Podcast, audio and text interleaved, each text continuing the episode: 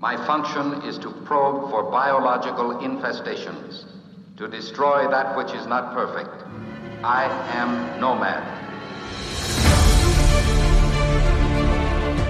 Bridge to all decks. Time for a brand spanking new episode of Enterprise Incidents with Scott and Steve. I'm Scott Mantz. I'm Steve Morris. Is it a brand spanking new episode, or is it an episode that sort of collided with another episode to form something that's similar to another episode, but its programming has actually been changed? Well, that is a well. This is the precursor to the bigger, more expensive episode, especially if you're referring to an episode of the Cinephiles, a two-part episode of the Cinephiles. That's a little hint, but yes, we are doing our deep dive on the Changeling, which is an episode that I do have to say there are certain episodes that I keep going back to because I just want to just be entertained and I just want an episode that that is a as a great example of the formulas that work so well on Star Trek. And The Changeling is absolutely an episode that I've gone back and watched over and over again to this very day. How about you, Steve? Um, I mean, certainly I've watched a lot. It's a classic Star Trek episode. It has some of the most iconic Star Trek moments and most memorable moments. And it's funny, what I'll say is this one, for some reason, I liked less. Most of the most of the episodes that we've done, I've found all sorts of new things, and I did definitely find new things in here.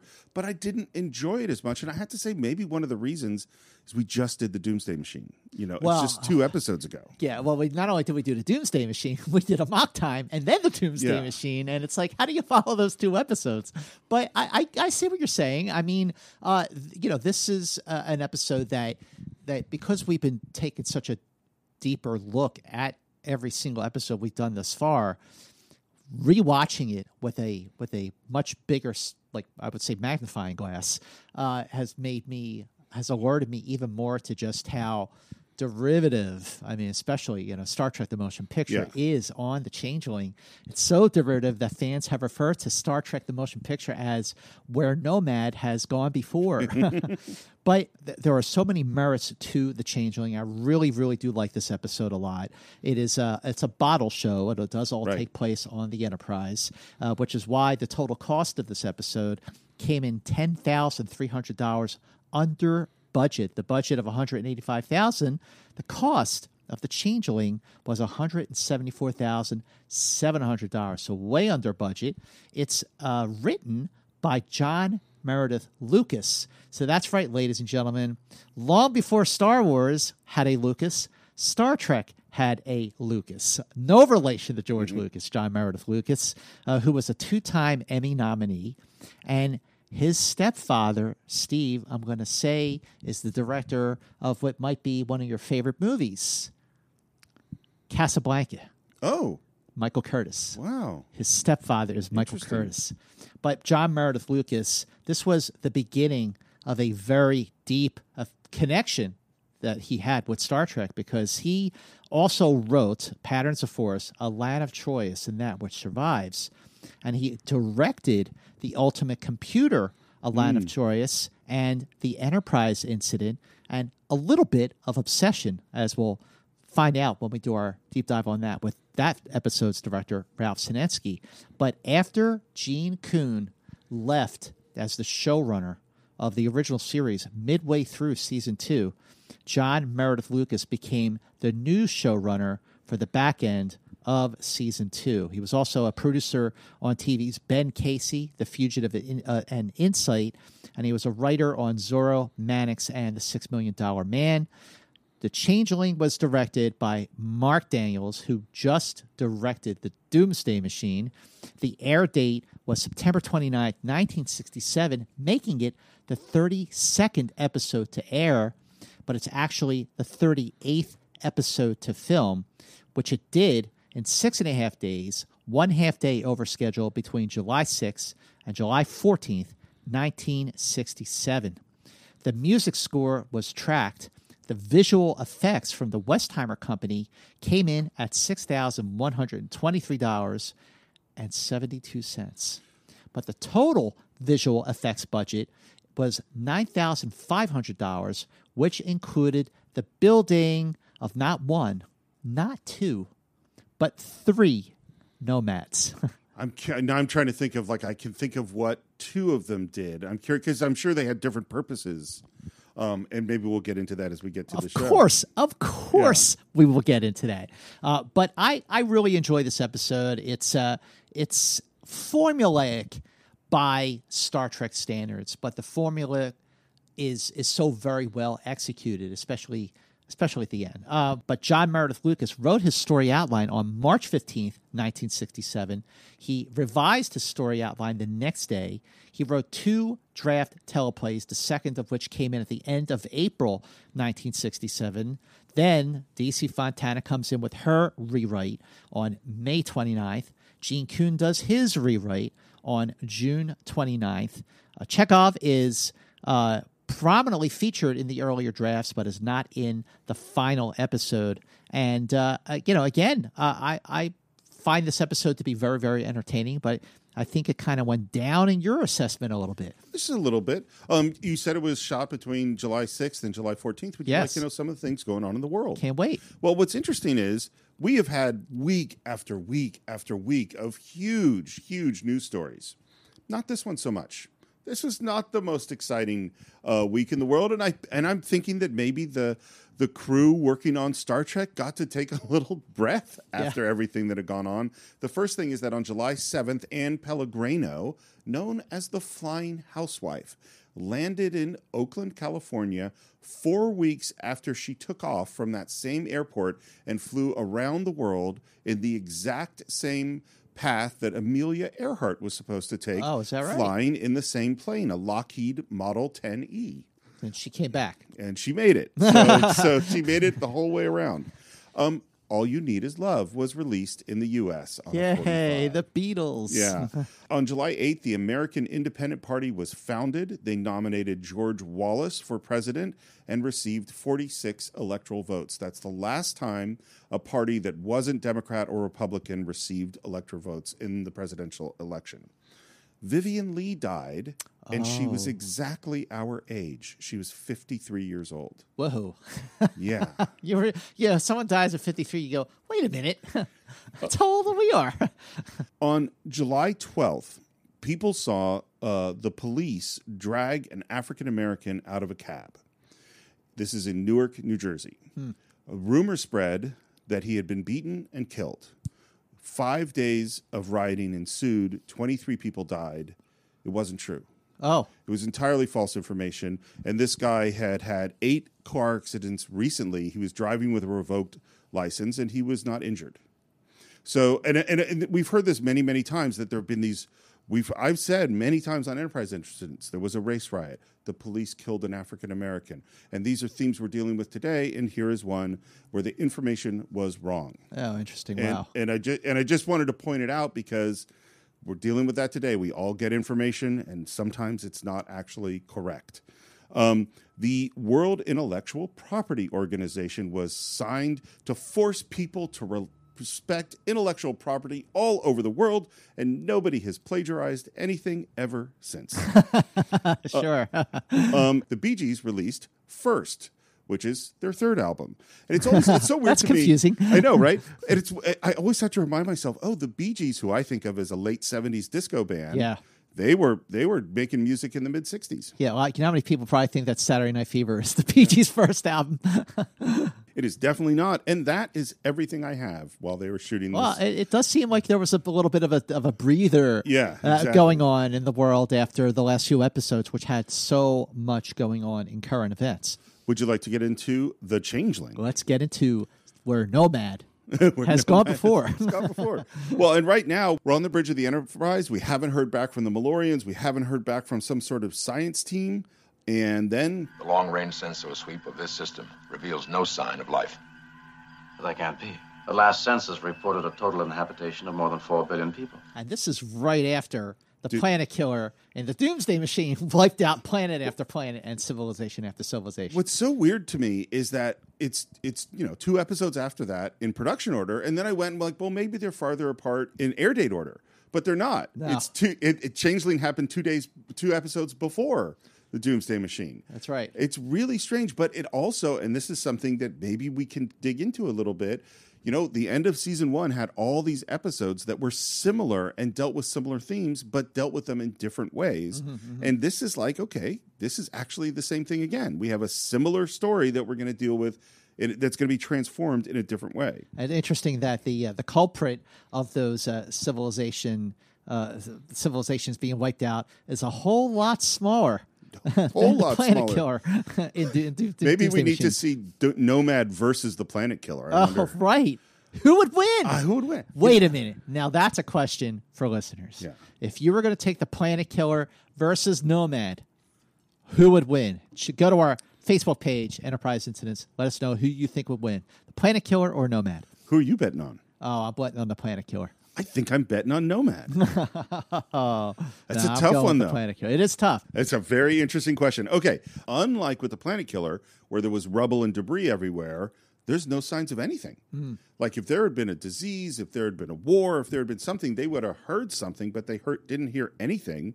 And just as they're talking about this, the shields pop up because something is heading towards them really fast. It's going at multi warp speed. Scott That sounds really fast. sounds really really fast and it's some kind of bolt of energy we say red alert and we get hit really really hard and that is the end of the teaser That's a big teaser. By the way, when that when that bolt hits the Enterprise, you know, normally like you know, if you're watching like Balance of Terror, uh, you know, in an episode where there's there's combat and the Enterprise takes a hit and there's the big jolt, you know, and you see everybody go flying across the bridge.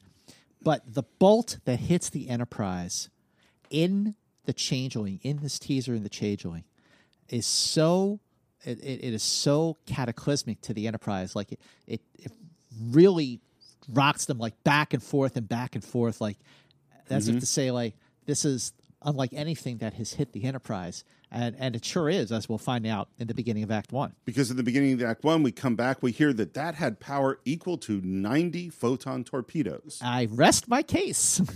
But scott is that as powerful as a beam of pure anti-proton? I mean absolutely pure. So which is more powerful uh, to our scientist friends listening to enterprise incidents pure anti-proton or 90 photon torpedoes cast your vote on enterprise incidents um, facebook page and we basically our shields are down 20% three more hits like that and the shields are out I'm having to divert the warp engine power into the shield, sir, if you want the protection.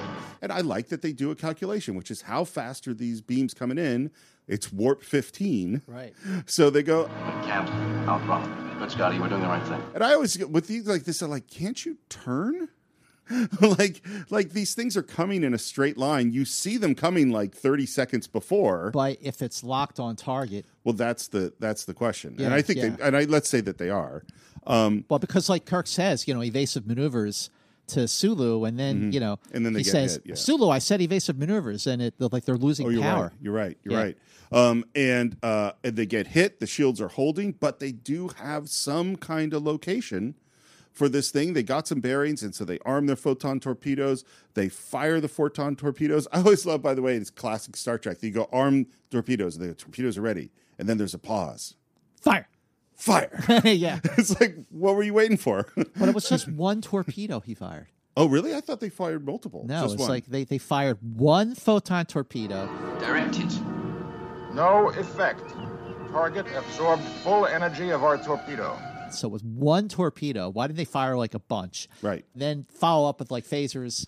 But Well- it was just one torpedo. Well, you know what? Because unlike Matt Decker, Kirk does not reinforce failure. Is that he sees, oh, the torpedoes didn't work. I'm not going to repeatedly shoot the planet killer when my phasers are doing absolutely nothing. I think. Yep, that's right. Kirk uh, learns mighty fast. Yeah. Um, and another blast is coming in. I love this line where Kirk asks Mr. Scott, "Can we take it?" And his response is, That's problematical, sir. which I love because yes, you, it doesn't matter. We, we're either going to take it or we're not going to take it. Yeah, we're, going going to to take get it hit. either way. Hopefully, we'll survive. Uh, and they do survive, but their shields do not survive. Now they're like, let's try to talk to this thing. To unidentified vessel, this is Captain James Kirk of the USS Enterprise. We are on a peaceful mission. So here we have this uh, this moment where Kirk tries to communicate with the oppressor, uh, with whatever is attacking the Enterprise. Communication. Now, they went one step further in some of the earlier versions, where they uh, shot some hydrogen, like a hydrogen cloud, into space and projected Kirk's face onto the hydrogen cloud. So the oppressor could see who it was talking to instead of just hearing who was sending this message. So there was supposed to be a visual effect where like there's there's an image of Kirk's face on a cloud in space, and they, I think, fortunately, did not use that. That is a really weird, interesting choice. Yeah, yeah. I mean, partially it makes like, why would you? Why would you think to do that sort of thing? Like, what difference does it make? Um, but that is, and what's funny is, I can totally see how 1967 technology would make that effect. Work. Yeah, yeah. You know what I mean? See how that would have worked. In Like if you go to Disneyland, they do that a lot where they'll have a big outdoor show and there's a whole bunch of fog in the air and then they project on the fog and you can actually watch movies on the fog cloud. Oh, you that's know? right. Yeah, Yeah. sure. So, so, so that, and that's totally 60s Mm-hmm, technology. Um, but they don't, I'm glad they don't do that. And we also find out how big this thing is, which it's about a meter tall and it's 500 kilograms, which means that thing is really heavy. It is super, super dense. And we hear What kind of intelligent creatures could exist in a thing that small? And I love Spock's response, Intelligence does not necessarily require bulk, Mr. Scott. which is basically Spock's way of quoting Yoda, saying "size matters not." Captain, we're getting a signal from the spacecraft. This message is a sort of binary. Now you just go "Let's Star Trek: The Motion Picture. Right. Well, I mean, all computers up, up to this moment exist on binary code. That is how it works, unless we have quantum computers, which is coming soon. People eh, are working eh, on that. I, mean, but it really is interesting how many similarities Star Trek: The Motion Picture has It's a with ton. the Changeling. If you want to like hear the other side of this conversation, Yeah. you got to listen to our two-part conversation with John Roca on the Cinephiles on Star Trek: The Motion Picture. Extremely sophisticated, compressed, carrying several channels at once. And one of the other th- interesting things that popped up just because I was curious about it was they say that the data is compressed. There's, there's compression on several channels. And I went, when was data compression invented? And in fact, it was started in the late 1940s. Oh, so that really was a thing. I didn't think that it was that old. Seems to be a single binary. It's mathematical. Yes, one symbol. The symbol repeat. One of the things I really like in this episode, in the first part, is that it really shows Uhura's training because she recognizes all these different signals from all these different eras. You know, yeah. Yeah, that's right. Absolutely. Sir, that isn't in the Starfleet code. It's it's an old style interplanetary code. And Kirk's like, "Well, repeat what my my message?" And they Yeah. go, "Yeah." And so he repeats his message. They're sending us a mathematical message and requesting language equivalents. They're trying to communicate. And they basically let this thing tie into the ship's computer and pull data from it, which doesn't seem really very smart to me. yeah. like that seems like a weird thing to do to something that just killed 4 billion people and is about to destroy your ship. It's like, yeah, sure, why don't you hack our computer system? But that's what they do. And it in fact takes data so fast that it shorts out the computers. And then we hear the voice. USS Enterprise, this is Nomad. My mission is non hostile. we hear the voice of Nomad, which is provided by Vic Perrin, who was also the voice of the Metron hmm. in Arena. And we're actually going to see Vic Perrin's face because he plays Tharn at the hmm. beginning of Mirror Mirror. Oh, interesting. It's interesting to me that the first thing Nomad, Nomad says is, My mission is non hostile. Well, you could have fooled us. well, and I, but I think part of what it is is that he doesn't see biological units as anything that matters. So to destroy them is not to be hostile. and it's identifying itself as Nomad. Earlier versions of the outlines and the teleplays, the probe was Mariner, later changed to Altair, hmm. and it was Dorothy Fontana who changed Altair to Nomad. I love Nomad. Nomad's I, a good name. I, it's a great name, uh, and I love too that they say, "Hey, can you come out of your ship because your ship's too small for us to get in?"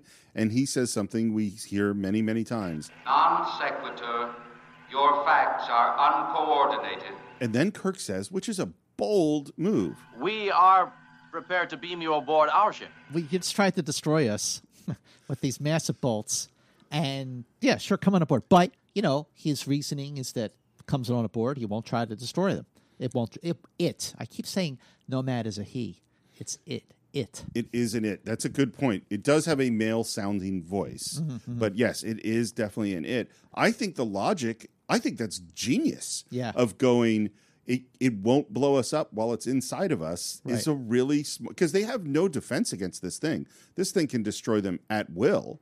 So bring it aboard. Captain, you're not really going to bring that thing in here. Do we have any choice, Scotty? Now, there's a great blooper on Hmm. that classic blooper reel where Shatner says, uh, We're locked onto your coordinates. We'll beam you aboard. And Jimmy Doohan, without his accent, says, Captain, you forgot about the environment and all that stuff. Do you really want to do that? That's funny. and Shatner just stands there and is like processing, like, like he, he wants to laugh, but he's like, is that the line? um, and we head down to the transporter room and we beam aboard Nomad. Nomad is designed by Matt Jefferies, and it was built by Jim Rugg. So we talked about how there were three different Nomads, one on wires, the other on a dolly, and one which would just sit on the floor. So that's why there were three Nomads.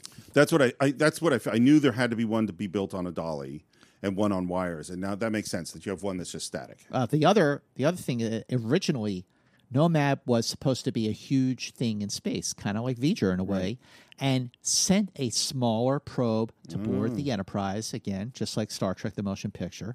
But it was Gene Roddenberry who suggested making the probe smaller, and that was all there is to Nomad, which I think works out quite nicely and it's probably a lot less expensive. Well, and I think in particular, it's two episodes after the Doomsday Machine. Mm. It's like this is a huge contra. I mean, that's what the difference is. Is that they're both you know destroyers of civilization that are heading towards the center of our galaxy. You know, they're, they and, and we have to stop them, but their look and the, our way of interacting with them are entirely different.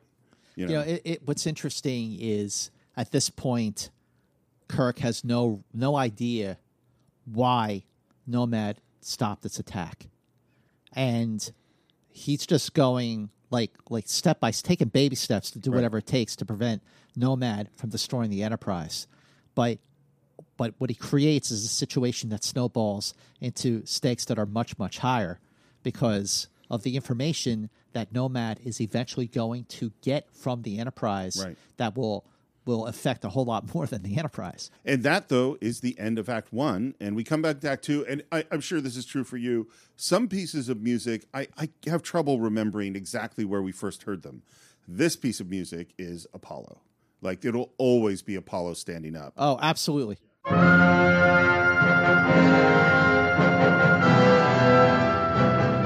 Sensor readings, Mr. Spock?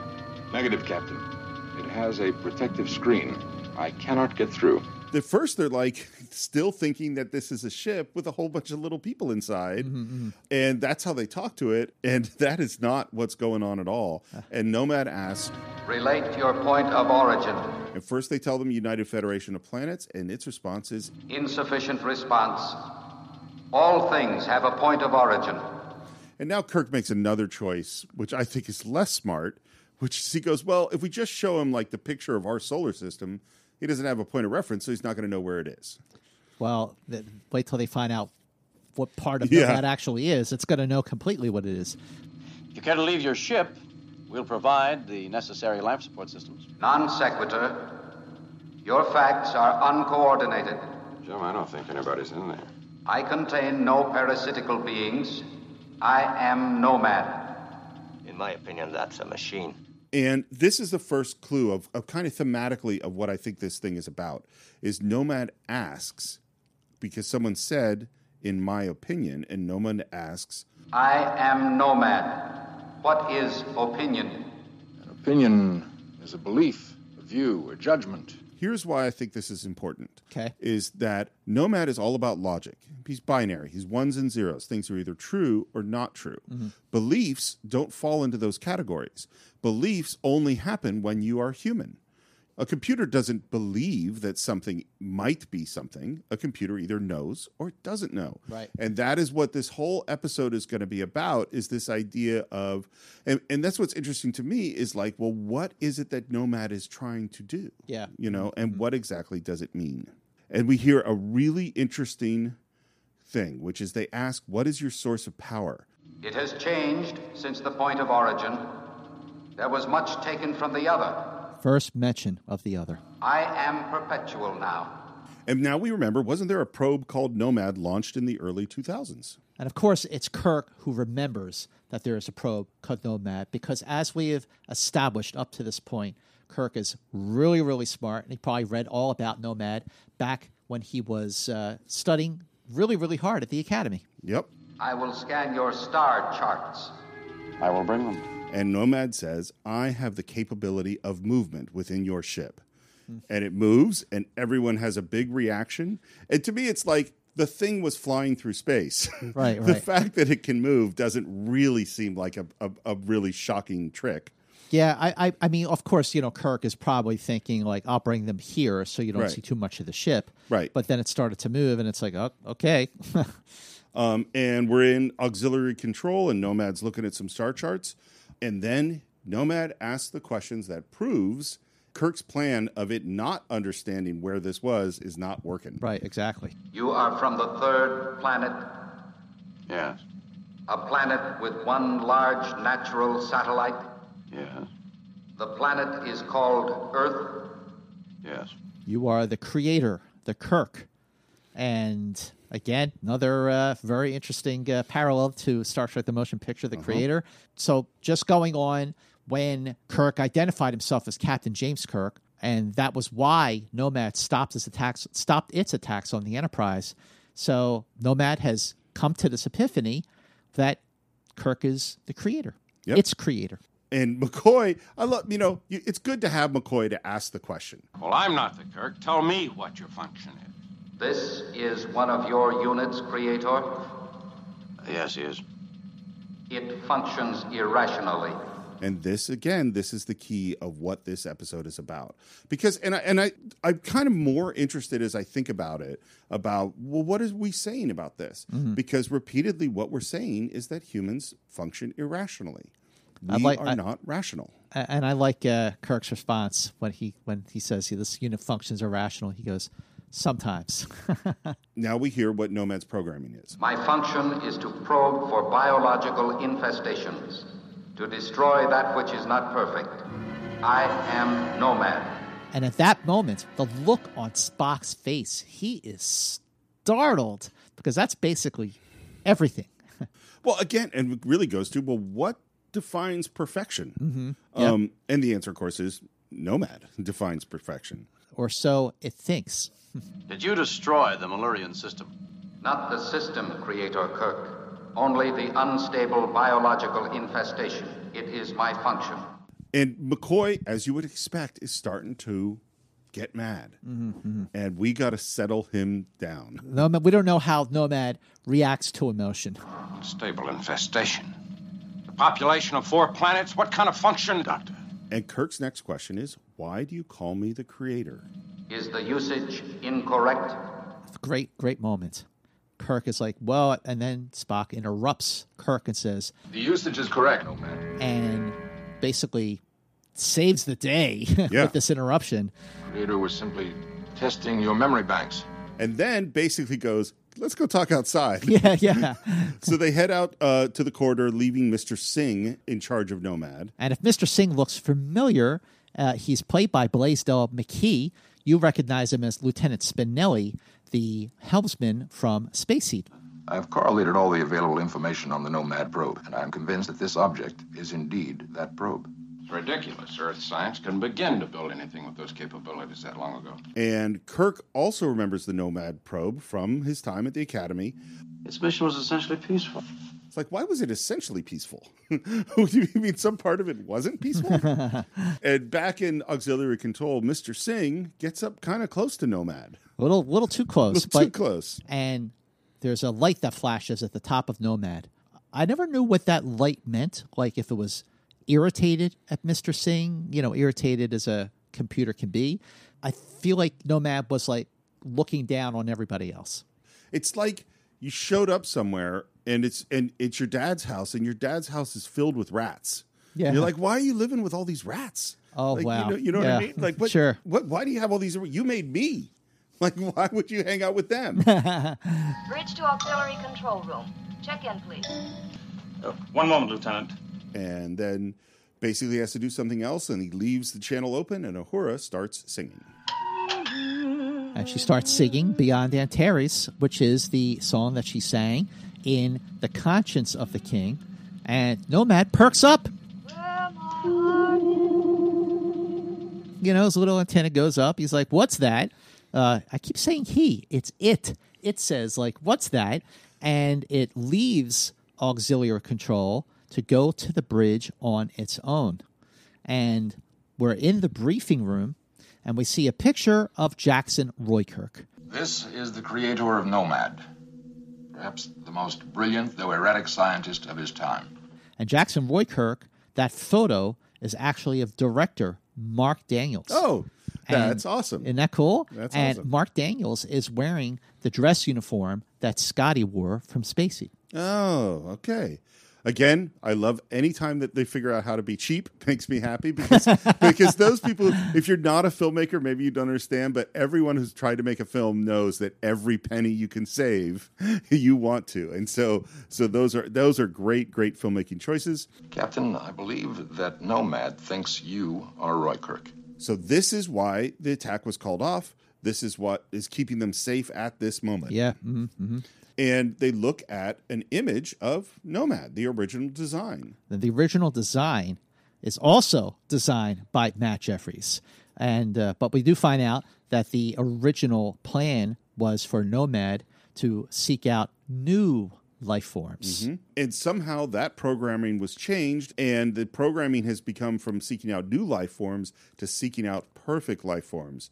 And I like this line, Perfection being measured by its own relentless logic. Great line. which, by the way, I mean, and we're, that's what we all do. We have our own standards of what we think is right and wrong and good and bad and all these things and then we look at other people and we and they fail or succeed based on our standards and our standards are not actually logical Yeah, you yeah. know even if we think they are what you say is true, and we've taken aboard our vessel a device which sooner or later must destroy us. Wow. Yeah, it's only a matter of time before it does. That like now it becomes a race against time. Right. The stakes just like jumped big time. Well, and this is what's different about the Doomsday Machine. Even though the setup in some ways is the same, the Doomsday Machine was an action story. Mhm. Like we're in battle. This is a psychological story. It's an intellectual story. Correct. We we have a puzzle that we now have to solve. Mhm, So Kirk goes, "Let's get some security to auxiliary control." Except Nomad's not there anymore, and I go, "Mr. Singh, why didn't you weren't really pay? You should have paid attention to this thing. like, come on, dude." Yeah, yeah. Turn, tu- this is what you get for turning your back on Nomad. I mean, the thing almost destroyed the Enterprise, and you're hmm. just like, "Oh, whatever. Hmm. I go back to my work." But the, the what's interesting, some of the earlier versions of the story. So what happens at this moment is that Nomad figures out how to go to go to the bridge. It Right. finds its own way to the bridge.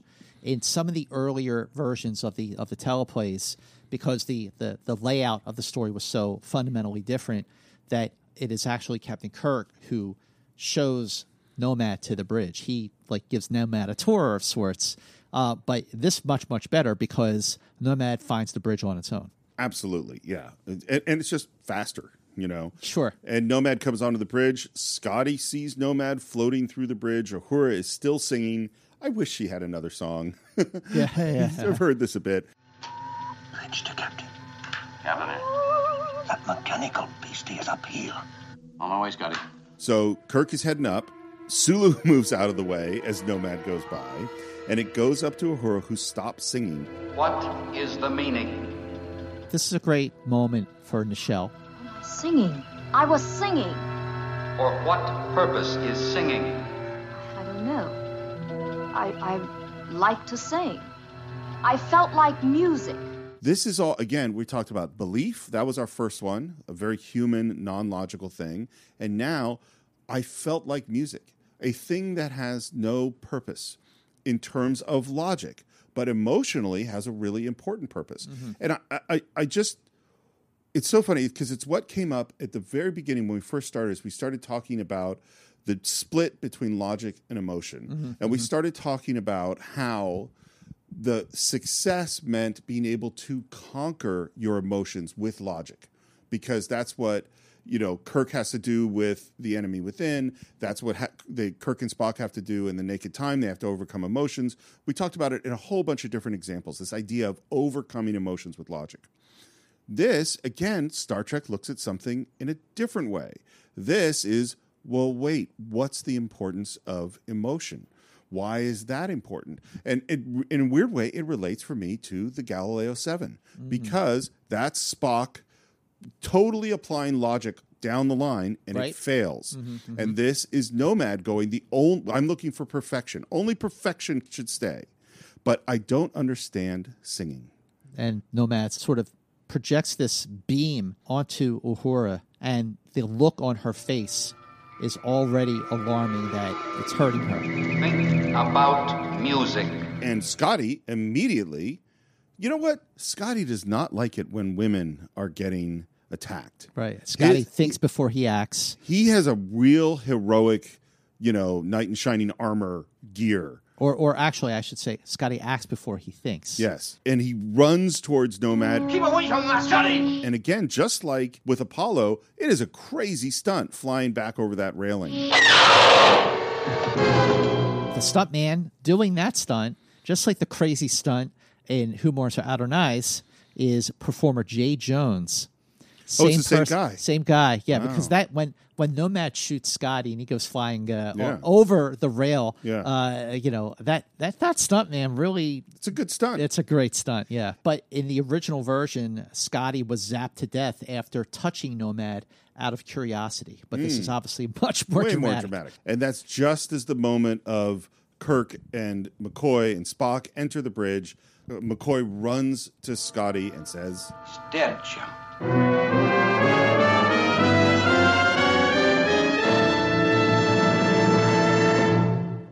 And we're back in in Act Three, and Kirk is mad, like really mad. I mean, obvious. I mean, it's it's fun. One of the weird things about Star Trek is sometimes people die, like four billion people, and we don't have much of an emotional reaction. Scotty dying does. Why did you kill him? The unit touched my screens. That unit was my chief engineer. And then they call over to Uhura. and I think Nichelle Nichols does a great job of being just completely blank. Yep. Oh yeah. in yeah. this moment. Um, and they send her off to sick bay. What'd you do to her? That unit is defective. Its thinking is chaotic. Absorbing it unsettled me. And Spock says that unit is a woman, and and turns out that Nomad is just as sexist as Spock has been a couple of times. A mass of conflicting impulses. What's funny about it, to me, it is a classic sort of 50s, 60s joke, you know. Um, and it's and it is it's totally like some of the ones that Spock said earlier on in the show. And what I don't like about it is it's it's highlighting as if Uhura is different from everybody else when that's what Nomad's saying about everybody. Yeah. You yeah. know, she, it's not that Uhura is erratic; it's we're all erratic. Will the Creator effect repairs on the unit, Scott? And they're like, Well, he's dead. Does the Creator wish me to repair the unit? And the look on Kirk's face, he looks at McCoy like, "What have we got to lose?" And so now, and now though they give Nomad a whole bunch of more. You know, this is how human beings work, and they even have some like brain scans of Scotty that they're going to use. And f- now that Nomad has learned about humans, Nomad is not impressed. The unit, Scott, is a primitive structure. Insufficient safeguards built in. Breakdown can occur from many causes. Self maintenance systems of low reliability. It serves me as it is, Nomad. Repair it. And this is the first time we get that shot that they had to build that Nomad for with Nomad. So Nomad's on the dolly. Right. Exactly. Yeah, in front of the camera so that everywhere the dolly goes, we see Nomad in front. And it works really well. I like the shot. We're in sick bay. Nurse Chapel is there. Scotty's on the bed. He's dead. He's dead. the monitors, nothing's happening. And here comes Nomad, and suddenly the heartbeat starts, and Scotty sits right up. What is the lot are you staring at me for? Nomad has resurrected Scotty. So this is the second time that a major character has died and been brought back to life after McCoy in Shore Leave. And you could argue, well, didn't Kirk also die in Amok Time? Ish. Ish. He appeared yeah, to he die. was. I would say that that uh, simulating death, that neural paralyzer didn't kill him. It simulated death, so he wasn't actually dead. Yes. So there you go. One of the interesting things that again it goes to like not having really thinking about continuity, but man, we could have learned a lot from Nomad. We could have Yeah. if uh, if Nomad hadn't uh, been so aggressive with its attacks. Um, and I like that Scotty's sort of right back in. He's still right in the moment where he died. That thing did something to Lieutenant Scotty, Uhura. she's being taken care of. It's all right. They settle Scotty down. The unit, Scott, is repaired. It will function correctly if your information to me was correct. I'd like to check it out if you don't mind. A man is not just a biological unit that you can patch together. Again, I really think this is on theme. A computer, if I unplug it and plug it back in, it's the same computer.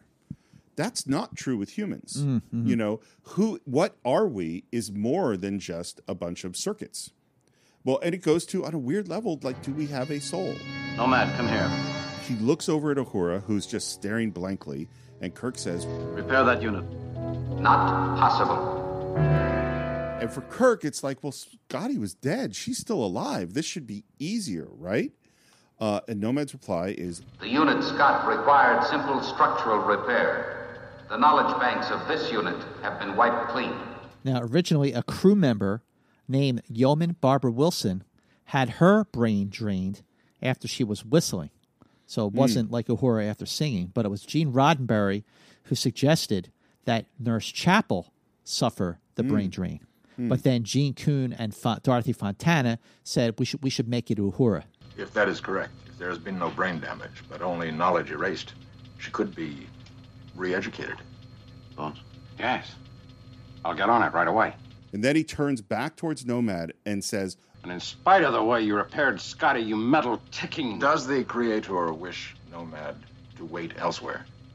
By the way, Spock interrupting McCoy after McCoy keeps going after Nomad might have saved McCoy's life. 100% agree. because McCoy is acting so irrationally, Yeah. you know, emotionally and illogically, uh, eventually, Nomad is going to say this is uh, the prime example of of sterilization, you know, Absolutely. and it could have killed him. I But- I 100% think Spock should, saved his life in that moment. I also don't believe McCoy. I think this is too. I I I know McCoy's irascible, and I know McCoy has emotional outbursts, but they're literally this. They're standing next to this thing that could kill them at any second. I don't believe that McCoy would do this. it seems just too too far. Nomad, you will go with these units. They will take you to a waiting area. uh, those poor red shirts. And then with Nomad still in the room, he says, Take it to the top security cell on the brig. and it's like Nomad can hear you. Mm-hmm. you know, I'm standing right He's here. standing right here. and then Spock tells McCoy, basically, dude, I saved your life. I interrupted you because Nomad would not have understood your anger. It has great technical skill, but its reaction to emotion is unpredictable. It almost qualifies as a life form. That's a laugh.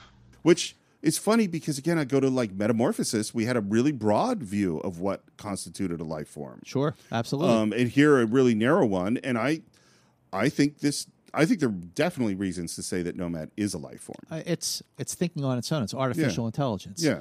but it is. It, you know, who's to say how much the other was actually a Right. life form? Maybe maybe the other was a little more organic than than Nomad was organic. But I I think that Nomad absolutely qualifies as a life form the way it is behaving. Right, and and I think there's going to be e- even more evidence that it's a life form coming up. Mm-hmm. And now we have this moment that we've had many, many times on the show. Spock says, Study of it would be of great use, Captain. It's a killer, Spock. I intend to render it harmless. We heard this in Devil in the Dark. We've heard this over and over again, this idea and this moment between Kirk and Spock. And again, what's interesting in this case, we are going to kill it. Like Yeah, we in- have to. in- Yes. In, Devil in the Dark, we found a way to not kill it. Well, Devil in the Dark and and uh, also Metamorphosis because they're the the motives Yeah. are changed in a similar way between wanting to kill it, realizing what it was, and realizing actually no, we were wrong. In this case, they're they're not wrong. They're, They're right not on point. No, they know Yeah. exactly what Nomad is going to do. because they've been communicating with it all along. They know exactly. It's through communication that they realized they were wrong in Devil in the Dark and Exactly. Metamorphosis. Exactly. Here, the communication reaffirmed what they knew from the full first bolt Yeah. that this thing needs to be destroyed. and he sends Spock off to study it. And we go later on, and Spock is sitting with Nomad, and he hasn't gotten anywhere. What's the problem? An almost human stubbornness, Captain. I have been unable to convince Nomad to lower his screens for analysis. Without his cooperation, I can do nothing. He tells Nomad to lower his screen so Spock can probe the memory banks, and Nomad says, This unit is different. It is well ordered. And Spock is like proud. Yeah, I, and I, it's a great it's a great beat. We've had it sort of before in Star Trek, and then we go to sickbay, where Uhura is basically doing you know See Spot Run books to try to learn how to read. Now, many people, uh, myself included, have noted that for Uhura's mind, brain to be wiped and to be re educated and to be back at her station by the next episode is a big, big, big stretch. I I think this is a huge weakness of the show. Yeah. And I think and I also think there was a really interesting science fiction thing to explore here. Like, well, what what part of her personality was her memories and how many of her memories does she have? And- Absolutely. And, what who is Uhura? And does she change or learn things differently? And like there's so many this is where having a continuing series Right. that would have been really interesting. Yeah, if it was if it was You know? serialized that that this moment would have affected her and changed her completely from the it almost like she would have been a completely different character in some ways. But McCoy going like, well, we got the tape. We have all the educational tapes. This will be no problem. Yeah, It's yeah. really dumb. you know, so much of of it comes down to uh, you know just going with it and uh, uh, suspending your disbelief. But this is one that really is a stretch for that suspension of disbelief. And actually, while they were making this episode, while Uhura was being educated, that that when Chapel and Uhura are having conversation, and Uhura was speaking mostly, you know, she was speaking in English, but it was actually Nichelle Nichols, at her insistence, that when she wasn't speaking the English, that she was speaking in her native Swahili, hmm, Sikumbuka. Hmm, not, not Swahili, Uhura. In English. which was her first language. So while she had regressed, that that should be her go-to language was Swahili. So that was all Nichelle Nichols. Well, and that to me is the most interesting thing that happens in the scenes. So I'm really glad she came up with that. It also, thinking as a writer, I go like, well, wait, why did she retain Swahili? Hmm. And you could explore like, well, oh, some parts of her brain were more erased than others, or early memories were held on to stronger and they came back first. There are all sorts of things you could talk about Absolutely. that that that brings up. I but that being said, I think Nichelle Nichols and Majel Barrett are really good in the scene. Yeah, it's a really good scene. It's a Yeah. sweet scene. And now we're back to Nomad. And Spock has basically got all the info he can get. Got to know about it, Spock. What makes it operate? It's compulsion for perfection. Captain, I suggest the Vulcan mind probe. Vulcan mind probe between Spock and Nomad. This scene is so good because of where that mind meld goes. It becomes a little disturbing, a little unnerving that Nomad soon will turn the tables on Spock during this process. Well, and this is you remember earlier I said there's more evidence that Nomad is a life form. I think this is the evidence. This is it. You're right. Because this is I mean, Spock doesn't mind meld with the ship's computer. And and it goes to the does Nomad have a soul? What is what is a mind meld? You know, like all these things I start thinking about. And, and, and to your point, uh, most of that life form comes from the other. Right. Right. That's a great, great point. Well, I remember when we did talk about motion picture on Cinephiles that you brought up, I think, the fan theory that where V'ger had gone to the machine planet was in fact to the Borg. Oh yeah, that that was my theory. Yep. Yeah. um, and and you know, I don't know where the other came from, but maybe it was the same place. Per- perhaps it was. That's actually a really interesting theory. Uh, that that even back in you know the 23rd century, that there were there were connections with the Borg that we did not fully fully realize until Q took us there in second season. So Spock goes to the mind meld. I am Nomad. I am performing my function. I think Nimoy's performance here is so great. And look, when Spock mind melded with Van Gelder in Dagger of the Mind, when Spock melded with the Horta in Devil in the Dark, and now melding with Nomad in The Changeling, I Nimoy brings so much to his performance as Spock that goes beyond whatever must have been written. He just really, really brings something so unique to Spock that that no one else could have done.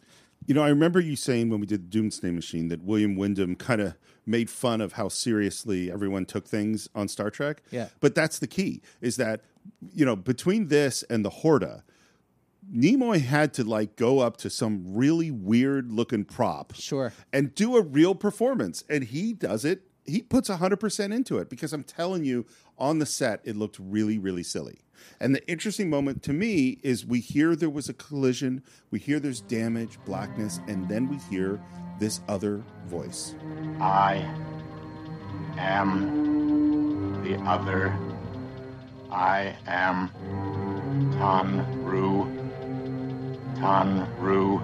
Spock's inflection becomes very different, flat, uh, almost. It's such a short scene, but you hear just a couple words here and there that establish everything you need to know about what happened with the original Nomad, what happened with Tan Ru, and how they melded. I will say, you know, when I was rewatching The Changeling, I was thinking about, okay, yeah, of course, tons of similarities to V'ger and Star Trek: The Motion Picture, but I also see Nomad as a mechanical Frankenstein. Oh, yeah. Okay, Yeah, sure. So, what what I feel like they sort of had a, a missed opportunity in some ways. Like Nomad, as we see it throughout this episode, Nomad looks really clean. Hmm. I thought that Nomad should have looked like it was s- slapped together. Like you should have seen scars on Nomad, like you see scars on Frankenstein. I think that would have been really interesting. I love that idea. It would have like like really looked. First of all, really would have looked alien, and it would have also looked scary. It would have looked scary that this thing looks like it was patched from from two completely different different civilizations, and it would have uh, added to the menace. Yeah, I think that's a really interesting idea. It's also, you know what it is too? It's a more later science fiction design aesthetic. Mm. You know, once you get to Star Wars and Alien, where science fiction worlds were lived in worlds, you would Right. see more imperfections and things like that. I think that was a perfect idea for Nomad. Sure. Because then he would look like what he is. Exactly, Yeah. exactly. I just think like like under the circumstance of it that it repaired itself in space, it just it's Yeah. too it's too uh, shiny, polished and shiny. One little uh, move that I like is that as it's getting more intense, Spock moves around Nomad, Uh-huh. and the camera pushes in on his face, and it just adds a little more intensity. And now we see something which I think we see in some ways more than we've ever seen before, which is that as much as Spock is reaching into Nomad, Nomad is affecting Spock. Yep. And as we hear the story of them coming together and, and the power, we also hear the programming, which is Our purpose is clear. Sterilize imperfections. and Spock is trying to move away. Hmm. And Spock says, sterilize, sterilize. Nomad. Sterilize. Nomad. Sterilize. And Spock is stuck And so Spock has detached himself from Nomad physically. physically, physically, but Nomad is now controlling him. And I think that's a really great point that you brought up about how this is like probably the best example of what makes Nomad a life form. Nomad. You're in contact with the unit Spock. Stop! Sterilize. Stop! Acknowledged. Kirk takes Spock out into the corridor so Spock can come to his bearings again.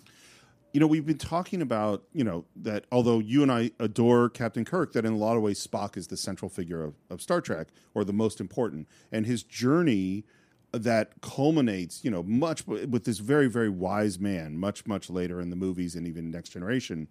And one of the things that we talked about was I think Spock says that Van Gelder is the first time that Vulcan is mind melded with a human.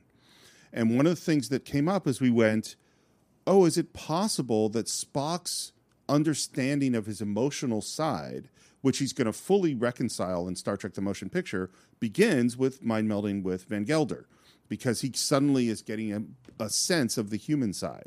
Sure, yeah. You know, mm-hmm. and well, now it's the opposite. Now he's mind melding with something that is purely, coldly logical and exceptionally dangerous. And it's overpowering to Spock. Yeah. And so maybe again in this journey of the balance between logic and emotion, human and Vulcan.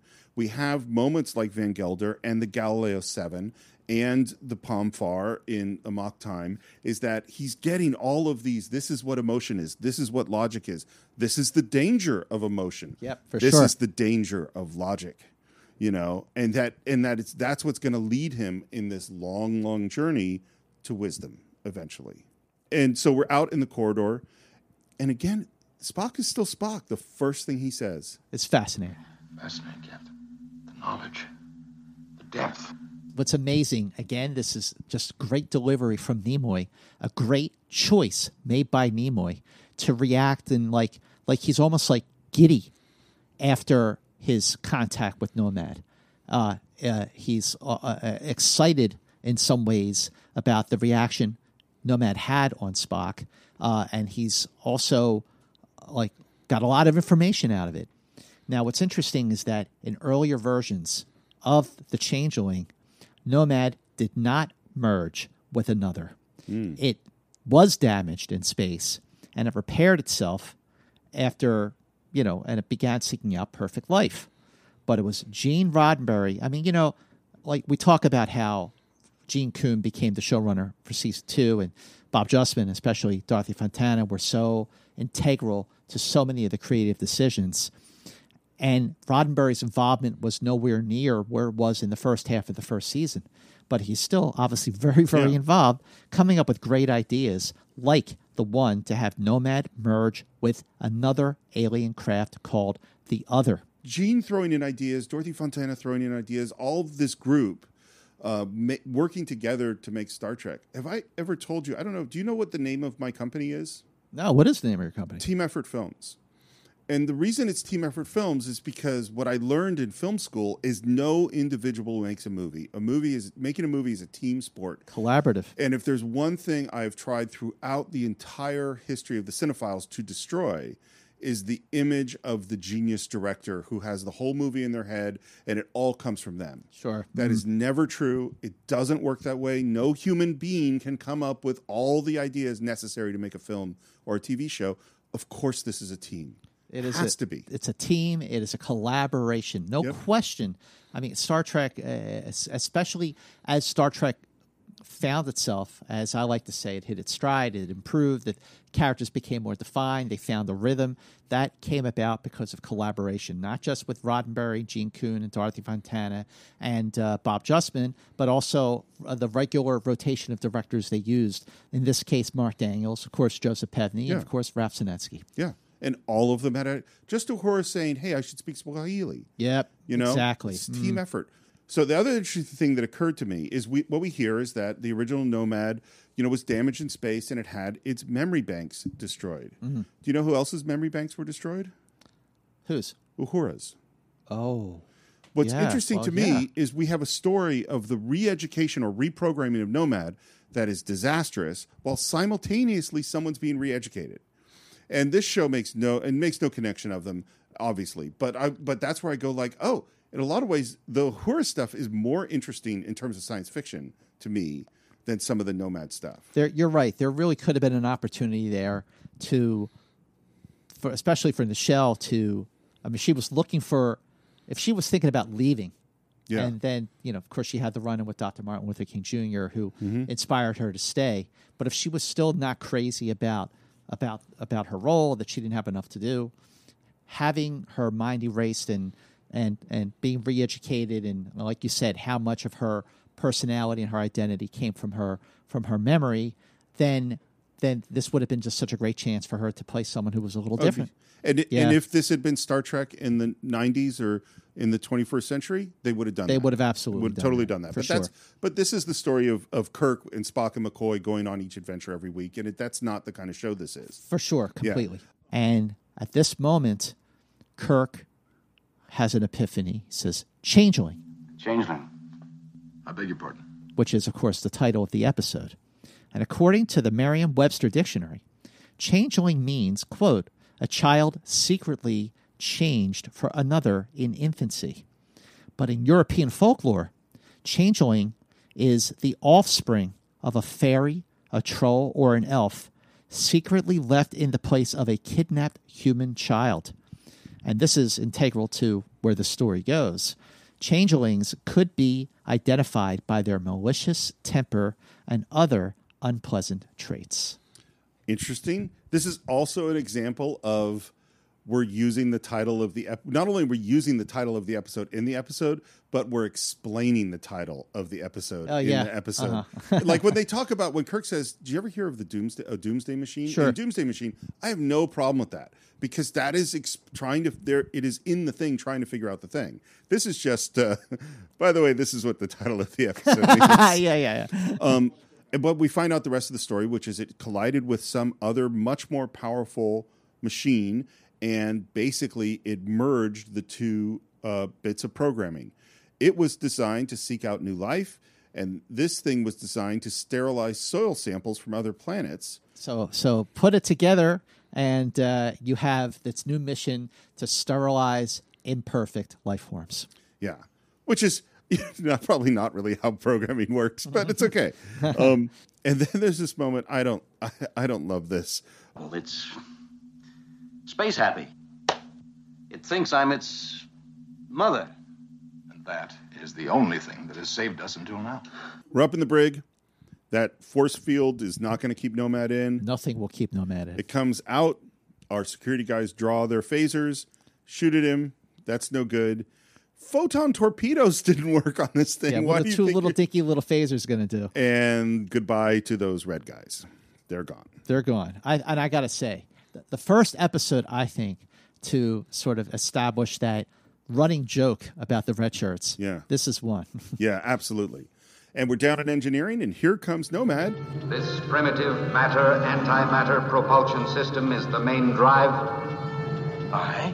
Inefficiency exists in the antimatter input valve. I will effect repair.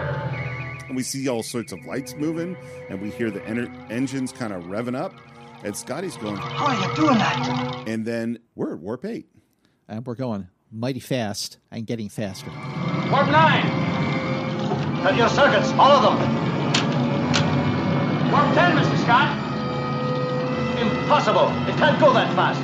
And in comes Kirk. Oh, man, stop what you're doing. Is there a problem, Creator? You will destroy my ship. Its structure cannot stand the stress of that much power. Turn off your repair operation. Acknowledged. This is also where I went kind of like, I know this thing's going to kill us. But in the meantime, Nomad, would you explain to Scotty what you did so he could write it down? This would be very useful information. Well, what, what I noticed here, and I never noticed this before. So Kirk walks in, and and you see Kirk kind of like wave Scotty away. Mm, yeah. I never noticed that yeah, before. Yeah. And this is also when Kirk finds out about the two security guards that have been killed. And he's angry, and Nomad says, Your biological units are inefficient. and in that angry moment, Kirk says, Nomad, it's about time I told you who and what you are. I'm a biological unit. and I created you. Uh, that was a burst of emotion Yeah. that uh, Spock did not approve. Yeah. Non sequitur. Biological units are inherently inferior. This is an inconsistency.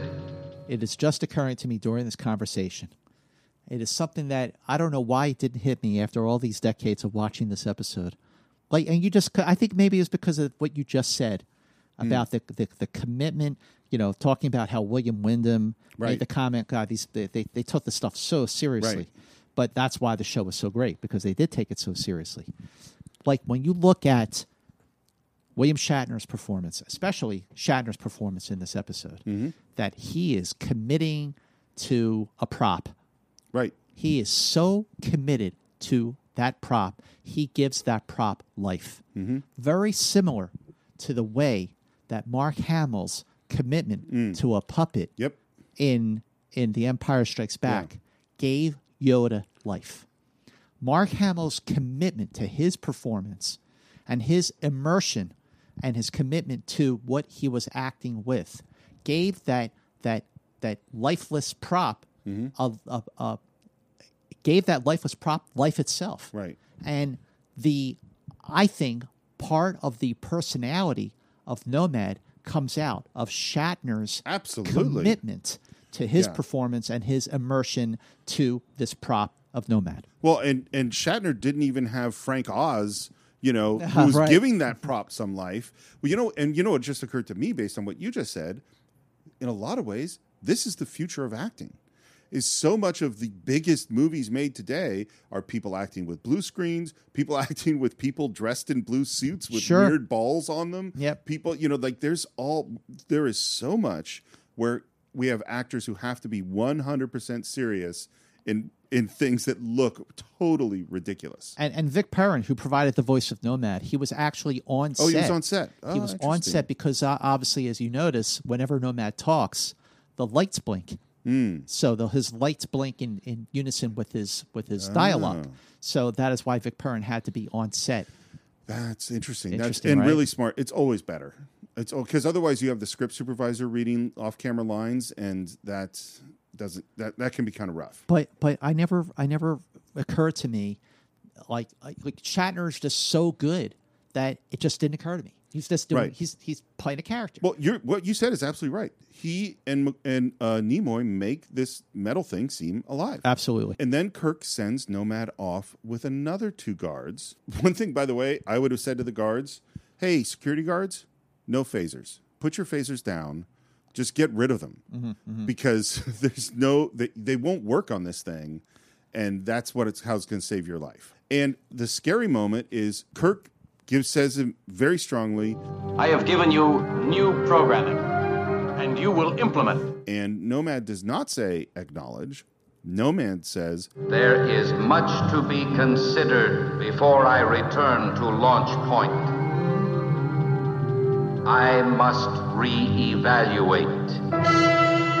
There are multiple scary things about that. You know, one is I'm not taking the command. Two, I'm going to reevaluate, and then Spock brings up what the third one is. Captain, it may have been unwise to admit to Nomad that you're a biological unit. In Nomad's eyes, you must now undoubtedly appear imperfect. And Kirk immediately acknowledges it. It was a foolish mistake. I love that. Good leaders can admit when they're wrong. Absolutely. And that's uh, Kirk has admitted when he was wrong many times. Even worse, Nomad just now made a reference to its launch point, Earth. And when it gets there, it will carry out its me- its mission, sterilize. Yeah. That's scary. And that is the end of Act Three. It's Act Four, and it reminded me a little bit of Charlie X. In the log, Kirk says the presence of Nomad has become nightmarish. Well, here's why it's so appropriate that you see that, Steve Morris, because it was Gene Roddenberry's idea to have Nomad turn the Enterprise into a quote unquote hell ship, Mm-hmm. just like he the Roddenberry had suggested Charlie Evans Wow. do in Charlie X. So you were right on point with your Oh. observation, my friend. That's very cool. And we see Nomad again. It's that POV kind of shot where he's on the dolly and they're going, Hey, Nomad. Our security guys are going, Hey, Nomad, let's go this way. Nomad doesn't listen. They open fire. Bye bye, two more red shirts. Okay, so so basically, you have four red shirts die in this episode. Yes. Okay, I think up, it was Obsession. Obsession, I think, also had four red shirts die. Mm-hmm. So so I think to correct me if I'm wrong, Enterprise Incidents fans, but I think four is the record. And, oh, and also I think four red shirts died in the Apple. Mm. Okay, so I think those three episodes, the Changeling, the uh, the Apple, and uh, uh, what was the other one? Uh, obsession. Obsession. Okay, so those three episodes tie with with four red shirts dying apiece. But technically speaking, you had five red shirts die in Changeling. One of them just got Just came resurrected. back. Good Right. point. Good so point. so I, I'm just going to say that the Changeling holds the record of having the most red shirts die, regardless of the fact that one of those red shirts, Scotty, was resurre- resurrected by Nomad. I'm totally good with that. Uh, we hear there's emergency. We run to sickbay to find uh, Chapel being kind of helped up off the floor. And what we hear is that Nomad was searching the medical records. Whose medical records? Yours. And found that its creator is as imperfect as all the other biological units. And the next thing that happens right at that moment, life support's been cut off. Jim, with all the systems out, we'll only have enough air and heat for. Get Scotty, some anti-gravs, and meet me in engineering. Kirk has a plan. I think he has the beginnings of a plan. I don't think he's, you know what I mean? Like, I think it hasn't fully coalesced in his brain. We go into engineering, there's a bunch of passed out people. Now let me ask you a question. So Kirk passes by. There's a there's a engineering Yeah. officer at his station, and he's he's unconscious. And Kirk goes over, checks his pulse, Mm-hmm. and has a look on his face. So is that engineering officer dead? I don't think so. And and and and here's where and I think a a that would be more red shirts. Yeah. definitely up your number. But I don't feel like Kirk's response to them is that they're dead.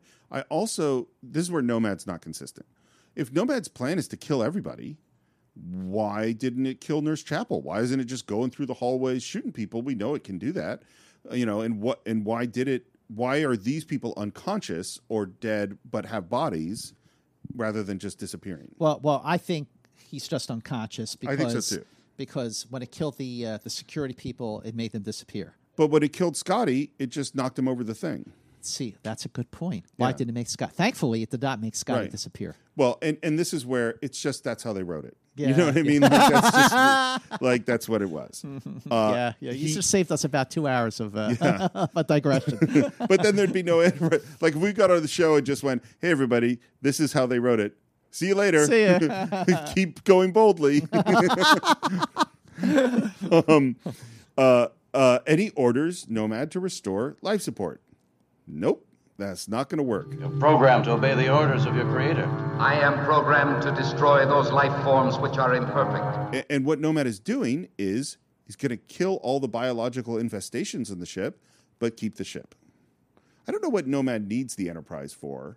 well, to, uh, the Enterprise, maybe, maybe okay. Does it's Nomad just think it's a life form? Maybe Nomad wants to help it achieve Consciousness? consciousness. Interesting. Interesting. I am perfect. I am nomad. No, you're not Nomad. You're an alien machine. Your programming tapes have been altered. You are in error. You are a biological unit. You are imperfect. Again, Nomad is holding on to what it thinks reality is. Now, what Kirk does, and this is where I really think he comes up with a plan. Yep. He establishes logical points, gets Nomad to agree to the logical points, and then destroys them. Well, this is absolutely. I think you're right. I think when Kirk said, "Hey, get uh, Scotty, meet me in engineering with the anti-gravs," uh, I he definitely didn't have his pl- plan formulated. Yeah. He's thinking as he goes along right now, like it's really hitting him. I created you, You are the creator. But I admit I'm imperfect. How could I have created such a perfect thing as you? Answer unknown. I shall analyze. What's so interesting is watching Nomad can't let go of its own version of itself. The term in psychology is cognitive dissonance. Is that, and we all do this all the time, is that we cannot see our own imperfections and we blind ourselves to them. Like someone cuts you off on the freeway and you go, God, that guy's a terrible driver. Then you cut someone off on the freeway and you go, eh.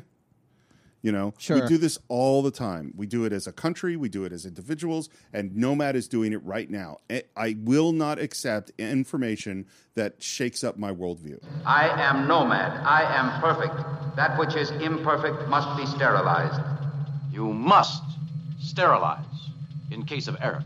Error is inconsistent with my prime function. Sterilization is correction. You know what he's doing? He's like a, a prosecuting attorney leading the witness into a into a contradiction. And as we established in Wolf in the Fold, Yeah. Shatner is really good Yep. at that kind of a performance Mhm. because of the the many different uh, attorneys that he has played over the course of his incredible career. It's true. First, he establishes way to make him imperfect, and then he establishes what is your programming. everything that is in error must be sterilized. There are no exceptions. And that's it. I gotcha. Wait a minute, hang on. I'm your creator? Yes, you're the creator. I created you? You are the creator. You're wrong.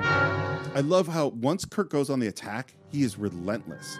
Jackson Roy Kirk, your creator, is dead. You have mistaken me for him. You are in error. You did not discover your mistake. You have made two errors. You are flawed and imperfect. And you have not corrected by sterilization. You have made three errors. I gotta say that of all of the different ways that Kirk has used logic to talk a computer into destroying itself, this is the best. Like when you look at okay, I mean, uh, uh, what a little girl's made of is kind of a kind of a you know he he talked uh, Korby into killing Yes. himself, but definitely Return of the Archons with Landru, definitely the M5 in Yeah. the Ultimate Computer. This is the best of the moments, the best of all those great classic moments where Kirk talks a computer into killing itself. I 100% agree.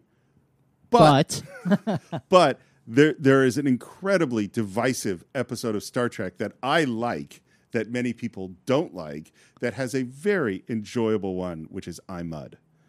Uh, oh, ooh, we're gonna have a very interesting conversation Yeah. about I Mudd. iMud is a I I'm I know it is I think it's one that has the biggest split of people who genuinely like it and people who don't. Okay, but yeah, you're right. He does use logic There's, to, uh, there- yeah. and it's a well, and they're doing it to multiple people, and also and it's completely silly. Yeah, it so is. if you enjoy, if you can enjoy silly. the silliness, then it's good. If you don't enjoy silliness, then it's terrible. um, and man, once he hits him with this logic, Nomad loses it. Error, error, error. Examine. You are flawed and imperfect. Execute your prime function. I shall analyze error. Nomad is executing its prime function on itself. and what I should have said is that that Spock and uh, Scotty with the anti grav grabber thingies have just showed up, and there's a moment where Kirk kind of waves them Waves to them, settle holds them down. back, yeah. And now he says, "Okay, get the Yeah, anti get the gravs anti-gravs on." Um, and I love what Spock says. He says, Logic was impeccable, Captain. We are in grave danger. That's a great. That's, That's a, a great putting line. those two lines together Yep. is great.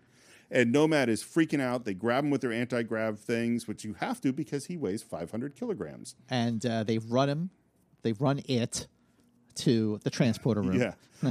it's funny, by the way, that you and I are having pronoun problems in 2021.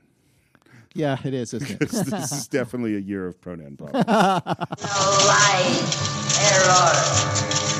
we get to the transporter room, and what Kirk does before beaming Nomad off into deep space is the last strike.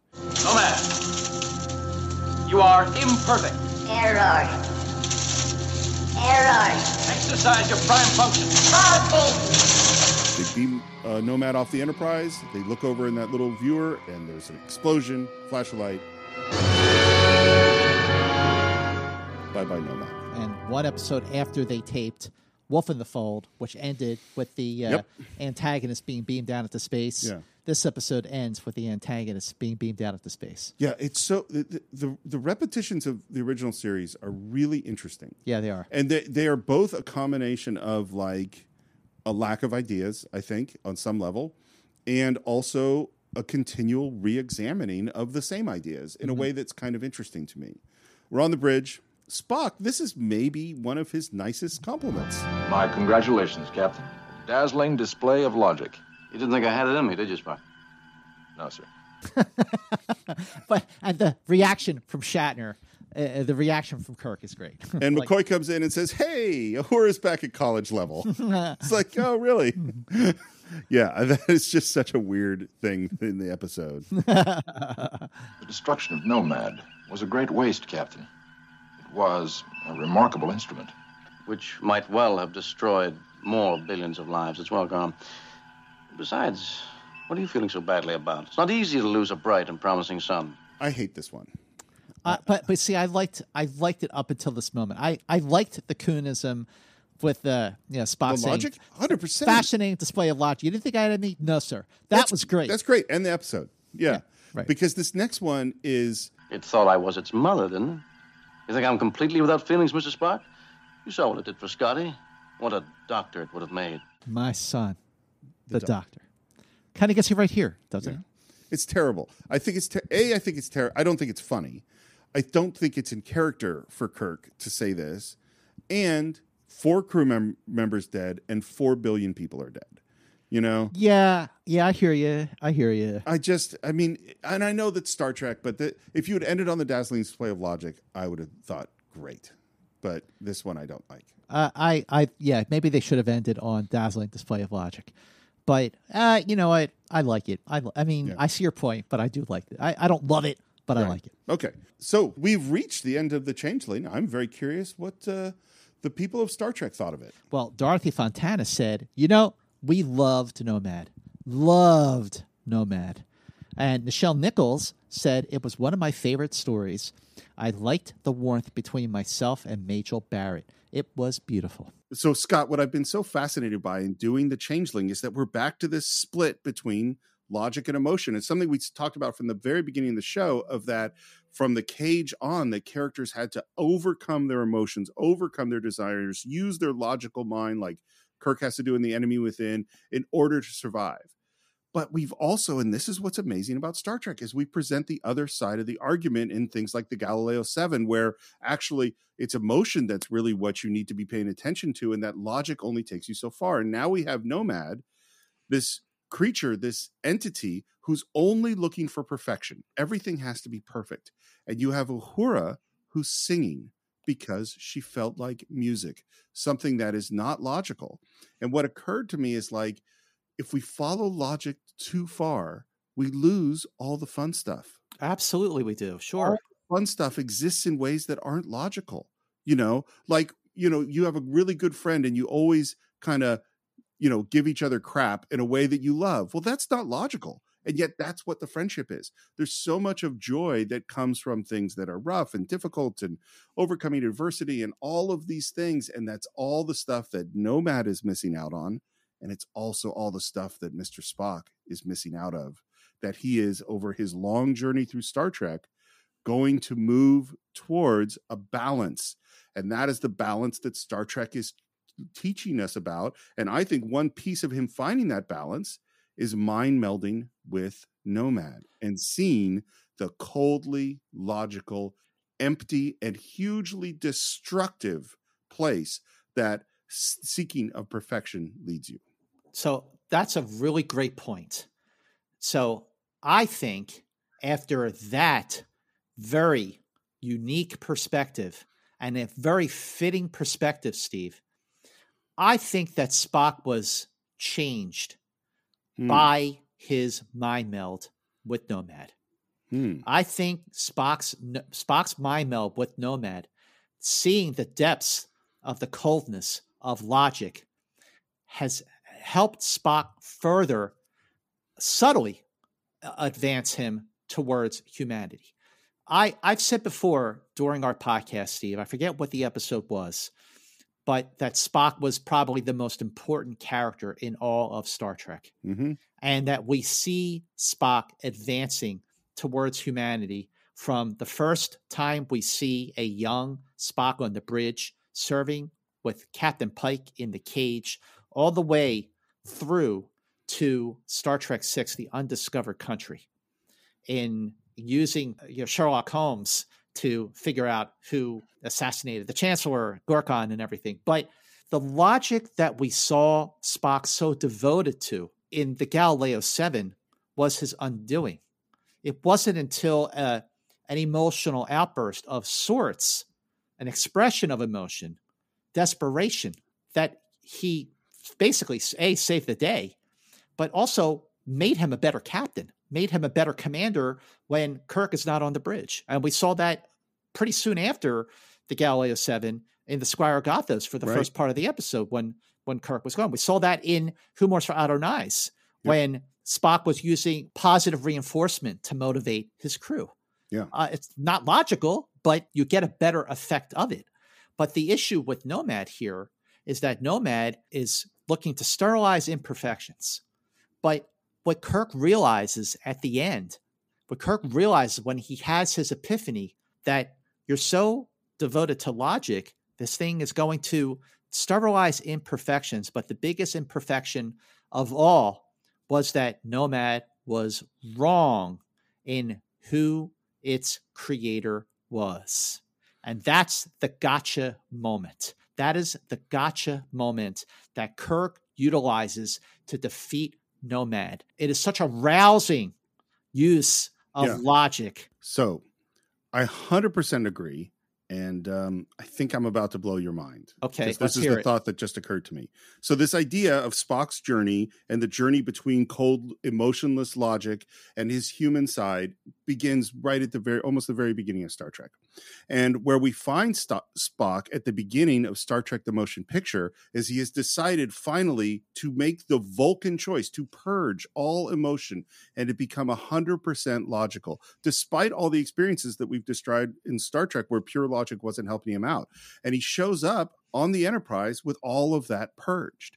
And what does he encounter? He encounters a creature very much like Nomad, a creature that is mechanical, that came from Earth, that has been rebuilt, and that what does he do? What is the most profound moment in that epi- in that movie? Spock mind melds with V'ger is that Spock mind melds with V'ger, and the discovery that he makes when he's recovering in sickbay is the thing that V'ger doesn't understand is human touch, is emotion. It is exactly what was going on in the Changeling. We say that the mind meld with Nomad made him see something about pure logic. Well, the end of that story is the mind meld with V'ger, where mm-hmm, he confirms mm-hmm. it, and right. finally, that's where he finally finds balance. Is he goes, oh, I need this human part. I need this feeling part. That is, and so maybe, and and the fact is, something that people don't know is that we were about to release our discussion on Star Trek: The Motion Picture from the Cinephiles as supplemental episodes in Enterprise Incidents, and you can hear us going over these exact moments in the story. Absolutely. First of all, the, the you know there were the Star Trek: The Motion Picture was, was always seen as as way too close to home when it came to the Changeling, for for obvious reasons. But Steve, for you to point out that Spock does a mind meld with Nomad, and then Spock does a mind meld with V'ger, uh, it, it's it's right there. You know, I yeah. mean, it's like it. You know, he, in the motion picture, he's hanging his hat on his mind meld with V'ger, but I never saw that as just another similarity to the changeling, which is why it is actually perfect for us to be able to release both parts of our deep dives on Star Trek the Motion Picture from the Cinephiles, which is not just you, Steve, and me as a guest, but also John Roca, your regular host and partner on the Cinephiles, who has been a, a, a frequent uh, uh, guest for us on Enterprise Incidents. And he's going to be back very, very, very soon. So we are very excited. When you're done listening to this podcast episode of The Changeling, make sure you dive into our two part deep dives of Star Trek The Motion Picture.